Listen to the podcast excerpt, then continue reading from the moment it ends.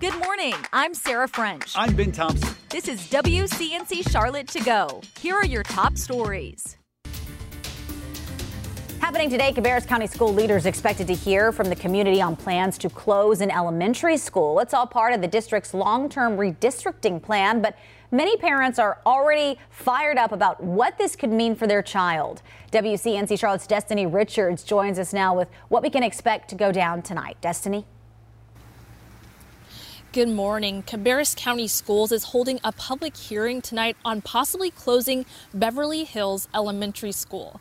Now, we know the district has been struggling with some schools reaching maximum capacity due to overcrowding, and the district recently hired a firm to come up with a solution. According to information presented at a school board meeting nearly two weeks ago, Beverly Hills Elementary School is in a list of schools with, quote, areas reassigned as part of one possible redistricting scenario. Three possible scenarios were presented on January 16th, with the school board set to hear public comment tonight. The school board will vote on a final plan on February 12th. Cabarrus County school leaders have expressed the need to make a decision soon to solve the overcrowding problems quickly. Doing nothing or putting this putting this off or delaying it is is not an answer. It's not something that we can entertain. Anyone wanting to weigh in on the proposed closing of Beverly Hills Elementary School can sign up for public comment until noon today. That public hearing is from 6 to 8 p.m. tonight here at the Cabarrus County Schools Education Center. Live in Concord, I'm Destiny Richards, WCNC Charlotte. Turning to more today's top stories in your morning rush. A violent weekend in our area shootings, leaving several people dead and several more injured. Good Monday morning. I'm Richard Devane here in Charlotte. Police investigating an incident that left three people dead, one seriously wounded, still in the hospital. This all happened early Saturday morning, about 3 a.m., off a large circle. That's right off of Arrowwood Road. Police say when they arrived, they found four people shot. Three of them died, one at the scene, two at the hospital. At this time, police say they continue to investigate this shooting. They say if anyone has any information, give them a call. One person is dead, another three hurt after shooting in Kings Mountain. Police responded to the shooting Saturday morning along Waco Road. No word yet if any suspects have been identified. Gastonia police are looking for a suspect after a deadly hit and run that killed a pedestrian. Police say it happened near South New Hope Road and Hunter Lane on Sunday. Police say a pickup truck hit a 65 year old walking in the area. I'm Bree Jackson in Washington. Some lawmakers are pressing President Biden to take action against Iran for backing a militia group that launched a deadly drone strike over the weekend. The drone landed in Jordan, right near where a group of U.S. service members were sleeping, killing three U.S. troops and wounding dozens more. President Biden is vowing to respond. Two local police departments under new leadership as of this morning. The Concord Police Department says Jimmy Hughes will start today as the new chief there. And Matthews Police naming Mike uh, Claseri as their newest chief. He has more than 33 years of experience in law enforcement. And that is it for your morning rush. Time now to connect the dots. When we make the news make sense. Today is the very first day that you can file your taxes, and there are some free options for folks ready to file. There's a good chance you won't have to pay to file your taxes this year. Let's connect the dots. The Federal Trade Commission recently ordered TurboTax to stop advertising free products and services unless they were actually free for all consumers. The company had been accused of making it tough for average Americans to navigate its system without being pushed into a paid option. But according to Consumer Reports, there are actual free options out there. If your adjusted gross income is 79,000 or less, you qualify for the IRS Free File Program.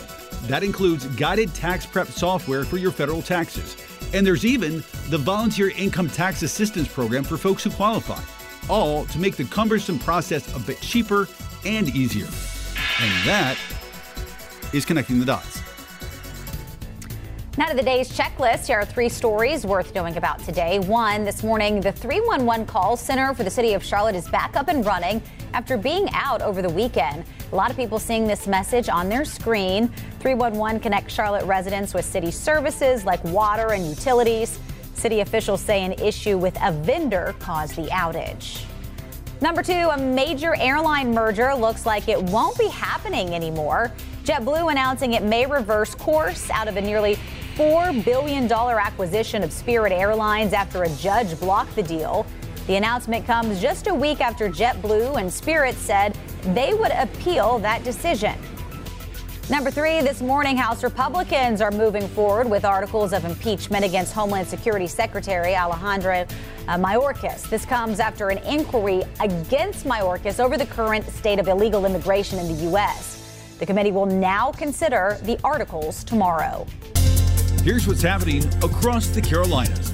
A Richland County jail nurse is behind bars after deputies say she admitted to having a relationship with an inmate.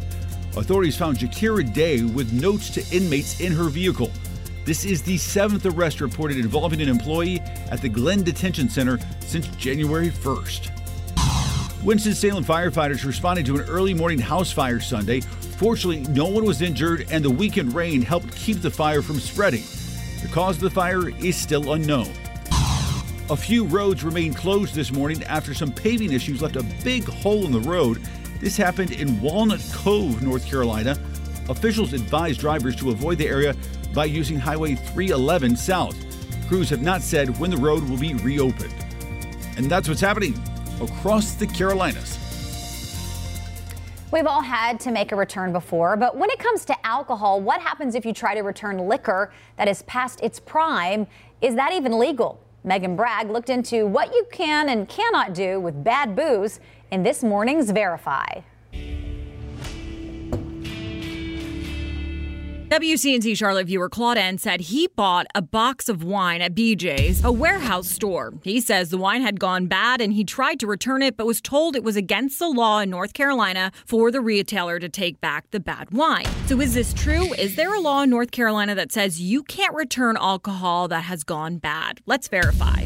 Our sources are the North Carolina ABC Commission, the North Carolina Administrative Code, and an FAQ on the BJ's website. The North Carolina ABC Commission says there is no law in North Carolina that prohibits a customer from returning alcohol, whether it's been opened or not. Citing North Carolina Administrative Code, the North Carolina ABC Commission says retailers and industry members are restricted from making returns unless the alcohol has spoiled or the container or label has been damaged. We're told if a customer wants to return a product back to the store, it's up to the local business whether to accept that return. We reached out to BJ's for a response. Their reply didn't answer the question here, so we went to the returns policy section of their website. There, BJ's says they cannot accept returns of lottery tickets, cigarettes, tobacco products, and alcohol. We're restricted by state law. But since there is no law in North Carolina restricting these returns, that suggests BJ's should allow alcohol returns. So we can verify that no, it is not against the law in North Carolina for retailers to take back alcohol that has gone bad. But local businesses have their own policies, so it's best to check with the store before making any returns. With your Verify,